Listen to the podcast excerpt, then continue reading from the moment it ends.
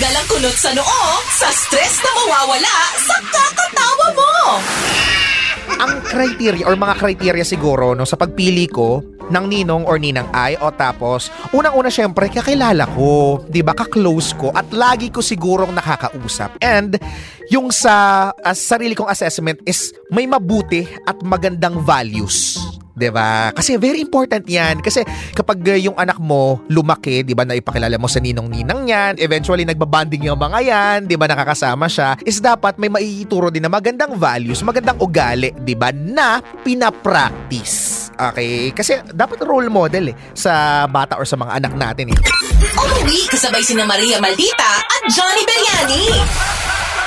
Ito naman, sabi ni Tony, criteria ko sa pagpili ng ninong or ninang eh, may magandang values talaga at alam mong true to their words. Marami kasi yung sinasabi lang pero hindi naman sinasabuhay yung mga values nila. Kailangan tapat, hindi sinungaling kasi baka mahawa yung anak ko kapag siya ang ginawa kong ninong or ninang tapos maloko yung tao. O totoo yan, di ba? Kailangan may pa-exam.